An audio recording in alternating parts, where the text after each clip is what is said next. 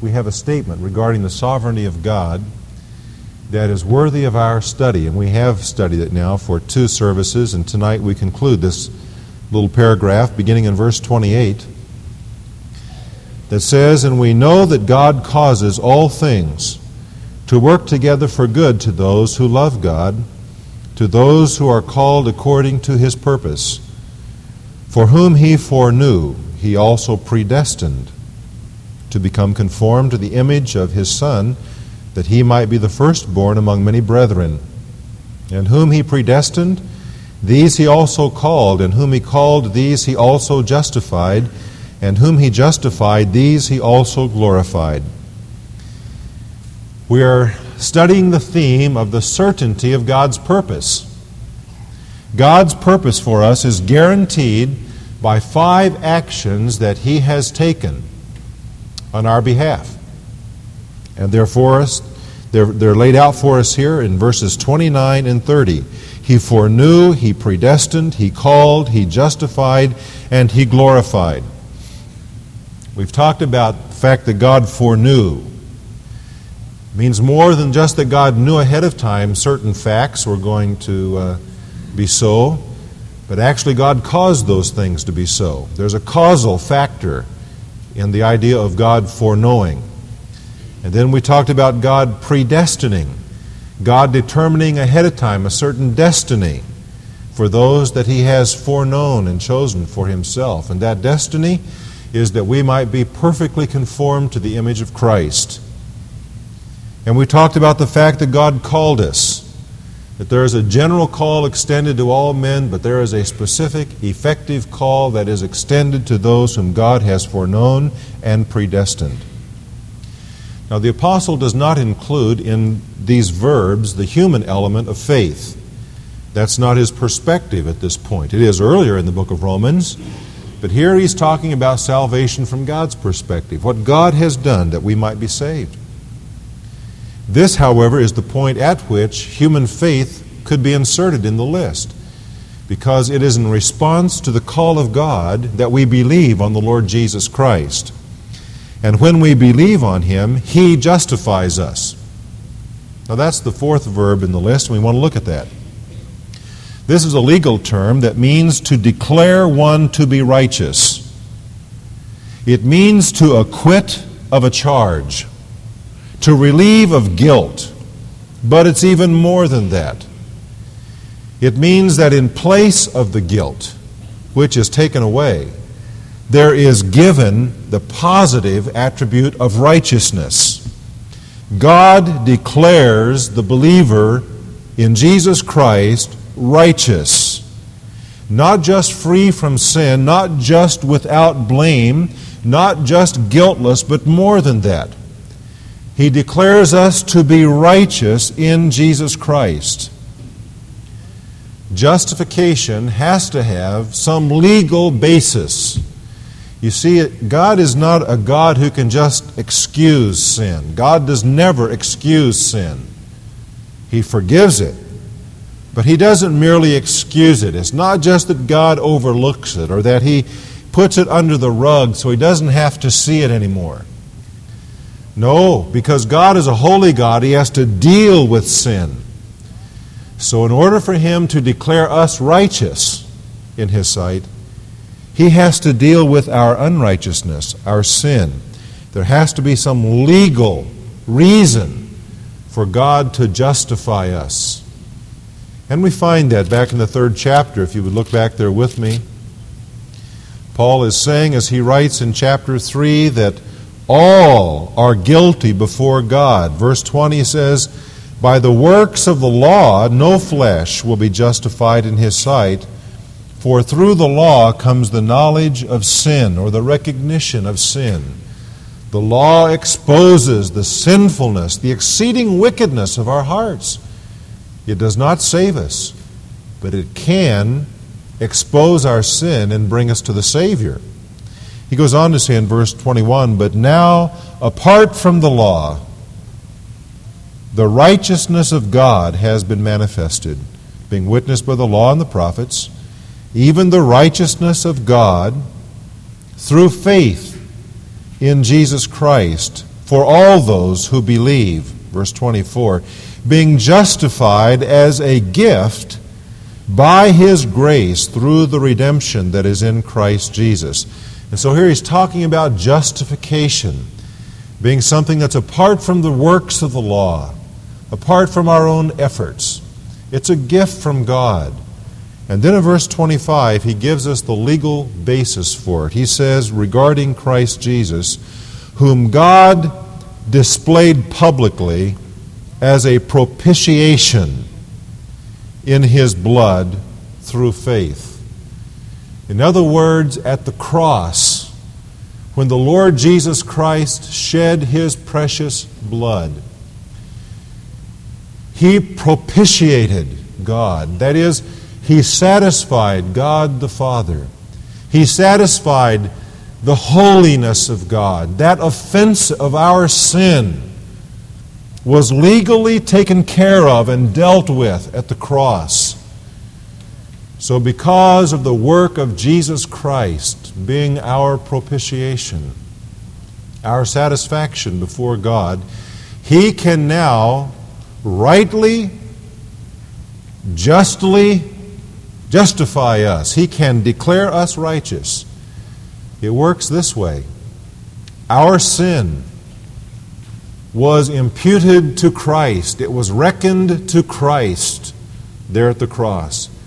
God made him who knew no sin to become sin for us. So our sin was given to him, it was put to his account. And now, when we trust in him, his righteousness, his perfect righteousness, which was demonstrated by his life, by his keeping perfectly the law all the days that he lived on the earth, his perfect righteousness is now put to our account. It is given to us. So that God can justly say, I declare you righteous because of the righteousness of Jesus Christ that is given to us. Now we need to notice, too, that this justification is through faith. That's how it comes. In chapter 4 of Romans, he talks about that he says, What shall we say that Abraham, our forefather, according to the flesh, has found? He says, For if Abraham was justified by works, he has something to boast about, but not before God. Not even Abraham, whom the Jews consider to be righteous and who did many good works, not even Abraham was justified by his works. For what does the Scripture say? Abraham believed God, and it, that is his faith, was reckoned to him as righteousness. You see, even Abraham was justified by faith. He believed the promise of God. He's quoting here from Genesis chapter 15. Now, to the one who works, his wage is not reckoned as a favor, it's not of grace but it's what is due. But to the one who does not work, but believes in him who justifies the ungodly, his faith is reckoned as righteousness. Please understand that faith and repentance, the corresponding uh, work, are not works on our part. It's not something we do to merit salvation, but repentance and faith are simply the means by which we appropriate the gift of God. We receive that gift as an act of faith. It is the instrument that makes it ours personally. It has nothing to do with our meriting it. Somebody says, Yes, but won't God save a good man? Absolutely, God will save a good man. But would you name one? The Bible says there is none righteous, no, not one. If there were such a thing, God would save him by his works. But there isn't one who can be saved by his works because we have all sinned and come short of the glory of God. Therefore, we are left to no works of our own to impress God. But we can only repent of those works, change our mind about them, realize that even those good works, as we value them, were just filthy rags as compared to God's perfect righteousness. We're left only to reach out and receive by faith the gift that God would give us when He justifies us. And we need to understand, too, that this justification is settled forever. It is once and for all. For when we are justified by God, it establishes a new relationship between us and Him. We are now in Christ. He talks about this in chapter 5. He says, Therefore, having been justified by faith, we have peace with God through our Lord Jesus Christ, a brand new relationship between the believer and God. It is a re- relationship of peace, no longer hostility, no longer offense in us because of our sin. God is now at peace with us, and we at peace with Him because we are in Christ. We are justified. He, he goes on to say a similar thing a little bit later here. In verse 9, much more than having now been justified by his blood, we shall be saved from the wrath of God through him. It is a wonderful truth that when God declares us righteous in his Son, that is a once and for all act. That from that point on, our relationship with God forever changes. And just as much as our past is cared for, so is our future. And we shall never face the wrath of God. We shall be saved from the wrath of God through Him, through the Lord Jesus Christ. That is justification. Somebody says, hey, that, that's great, but it sounds too good to be true. Usually we say when something sounds too good to be true, it is too good to be true. But here is something that is so simple, and it is good and it is true. All we have to do is receive the gift of God. Have you done that, my friend? You here on this Sunday night at Grace Church, have you received that gift from God? Or are you somehow trusting in those works? Somehow, by the Ten Commandments or by those good things you've done, surely God's going to let you in. God's going to weigh you in the scales, and you're going to be found uh, acceptable to God by the things you've done. Oh, please, never. Not even Abraham was justified by his works, but by believing the promise of God. God is waiting for your faith, and He will reckon that as righteousness to your account.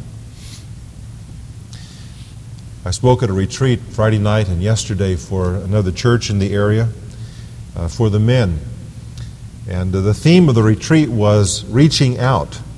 And Friday night we had a campfire, and some of the men were sharing their experiences of witnessing to neighbors and coworkers. Really exciting to hear what God is doing in that church and in the lives of some of those men. And one of the men said that he had shared the gospel with a friend of his, and the person, after listening to it over and over again, said, But that is so simple. And this fellow from, from the church said, that's exactly right. You've got it. It is that simple. All you have to do is receive it as an act of faith. It's simple. Somebody says, hey, but what about James? Doesn't he talk somewhere about being justified by our works? Well, let's look back there just, just for a moment. And let's see what James does say. In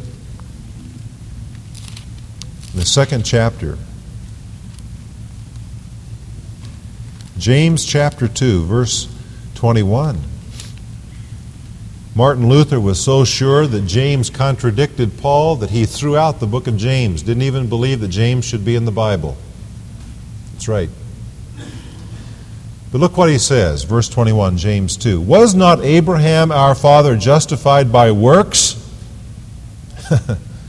when he offered up Isaac his son on the altar?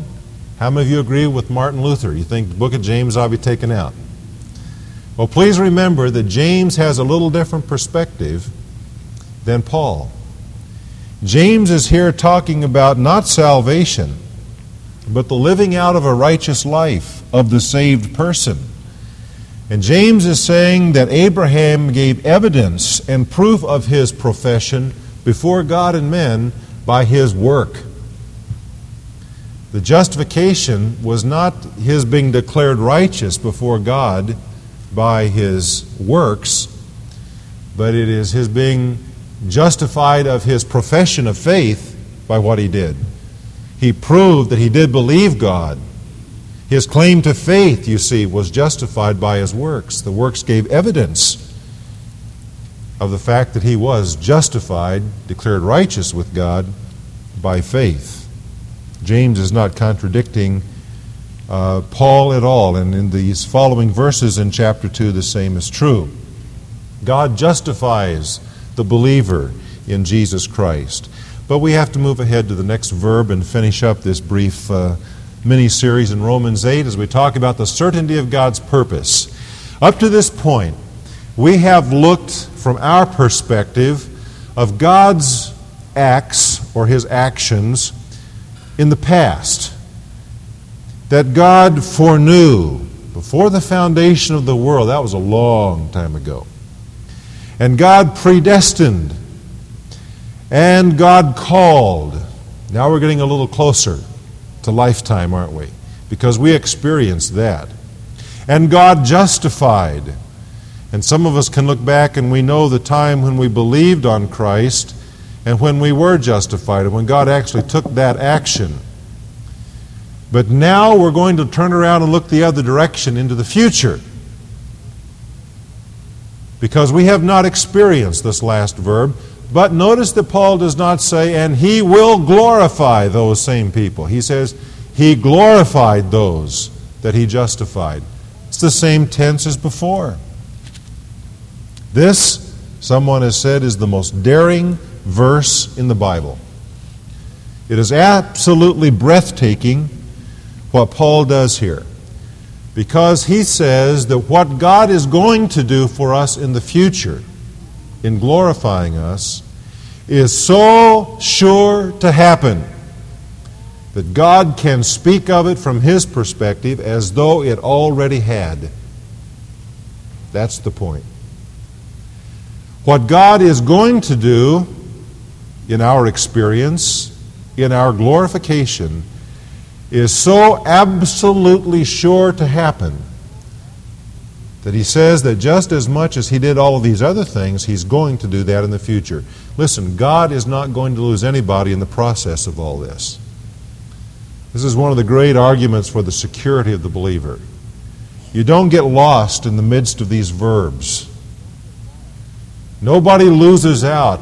The one whom God foreknew is the same one that God has, from his perspective, already glorified in Jesus Christ. What does this verb mean? Well, to be glorified means to be transformed. Transformed into the very likeness of Jesus Christ, but more than that, it means also to be raised up to share with Him His reign. Now let that soak down into your brain for just a minute. It means not only will you one day reflect what Jesus Christ is like, body, soul, and spirit, doesn't mean we'll become gods, but it means that in our likeness, we will be like Him. We will reflect His glory, but it's more than that. It means that God has also purposed that we will reign with Jesus Christ, that we will be seated with Him on His throne of glory. To be glorified does not mean that we are beatified, as the Roman Catholic Church teaches about some people who can be worshiped because they're beatified. It doesn't mean that we're going to be deified. It doesn't mean that we're going to be beautified, although a lot of us could use some help there. But it means that one day we're going to be glorified. Now, it is in the future, but it's spoken of as a fact as though it has already happened because it is so sure that it will. The glorification that we will experience is part of our calling in Christ. I'd like you to turn with me to several texts, and we won't take time to comment much, but I just want you to see what I'm talking about. Look in 1 Thessalonians chapter 2. Paul is here encouraging these believers and exhorting them as a father would his children, and he says in verse 12 of 2 Thess- 1 Thessalonians 2 I'm exhorting and encouraging, imploring you, so that you may walk in a manner worthy of the God who calls you into his own kingdom and glory. You see, the calling there to become one of Jesus Christ is linked together with the glory. Turn over to Second Thessalonians chapter 1. In verse 9, he points to those who do not know God and those who do not obey the gospel. And he says, These will pay the penalty of eternal destruction, away from the presence of the Lord and from the glory of his power. What, a, what an awesome verse that is. What a warning that verse is for every person who's not trusted Christ. And he says this will happen when he comes to be glorified in his saints on that day, and to be marveled at among all those who have believed. For our testimony to you was believed. to this end also we pray for you always, that our God may count you worthy of your calling, and fulfill every desire for goodness and the work of faith with power in order that the name of our Lord Jesus Christ may be glorified in you, and you in him according to the grace of our God and the Lord Jesus Christ. Notice the calling there again, and the thought of glory being connected with it. Not just the glory of the Savior, but the glory that we will have in Him. And then in chapter 2, verse 13, we should always give thanks to God for you, brethren, beloved by the Lord, because God has chosen you from the beginning for salvation through sanctification by the Spirit and faith in the truth. Notice the balance there God's work by the Holy Spirit, and our part, faith in the truth. And it was for this He called you through our gospel, that you may gain the glory of our Lord Jesus Christ. Think of those words. You and I are called by God to inherit the glory of Christ. All that that entails, we cannot possibly imagine. But we can know this that nothing can possibly prevent this consummating event. It includes the resurrection of our bodies, when the mortal about us will become immortal when these lowly bodies will be made glorious like the body of Christ, when that which is temporal now will become eternal. But it's more than just the resurrection. It means that we move on and are destined to the throne of Christ. That God has purposed that those of us called out as believers one day inherit a position higher than that that was enjoyed by Adam in his creation. A position higher than that that the angels of God enjoy. A position that is above the, that which Lucifer knew before he fell into sin. To the very throne of Jesus himself. What this verb does is to underscore once more the security of the saints. For what we perceive here in these five verbs as successive steps, God purposes all of them simultaneously, and they are by nature irrevocable. Once God has done this, it cannot be changed. It is His purpose and His eternal decree. And so we can accurately say that heaven for the Christian is as sure as though we had already been there a thousand years. One day, God is going to have a new heaven and new earth. And all that he's going to do then, he hasn't told us. But I can tell you this that he has a redeemed people that he is going to populate that new heaven and new earth with. The glorified sons of Adam. Those who have been foreknown, those who have been predestined and called and justified. We will inherit that new heaven and new earth and will populate it. It is our inheritance in Christ. That's why verse 28 is so strong. He says that is the purpose of God that we've been called to. And he says, because of that, we can know right now that God causes all things to work together for our good. We can trust the sovereignty of God. We can rest confidently that God is is bigger than our circumstances, He's bigger than we are. We can rest in the sovereignty of God. And we can live for the glory of God. I hope you noticed there as we read those verses in Thessalonians, the emphasis was on walking worthy of our calling. Let us lift up our eyes tonight and see the glory that's coming, beloved. Let us see that God is not yet finished with us but he has already decreed what we shall be. And we shall be like Christ, for we shall see him as he is.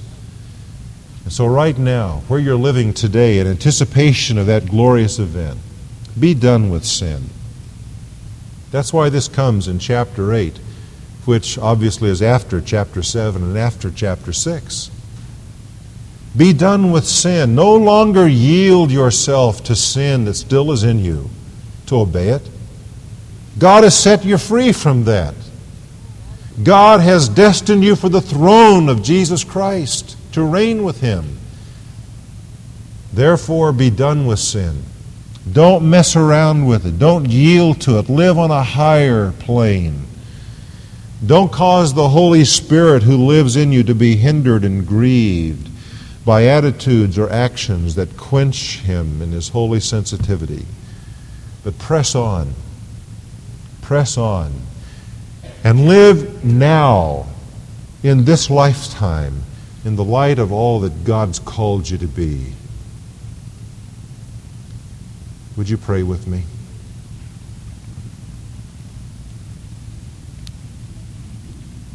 Lord, as we pass through the experiences of life, we often feel like We've blown it.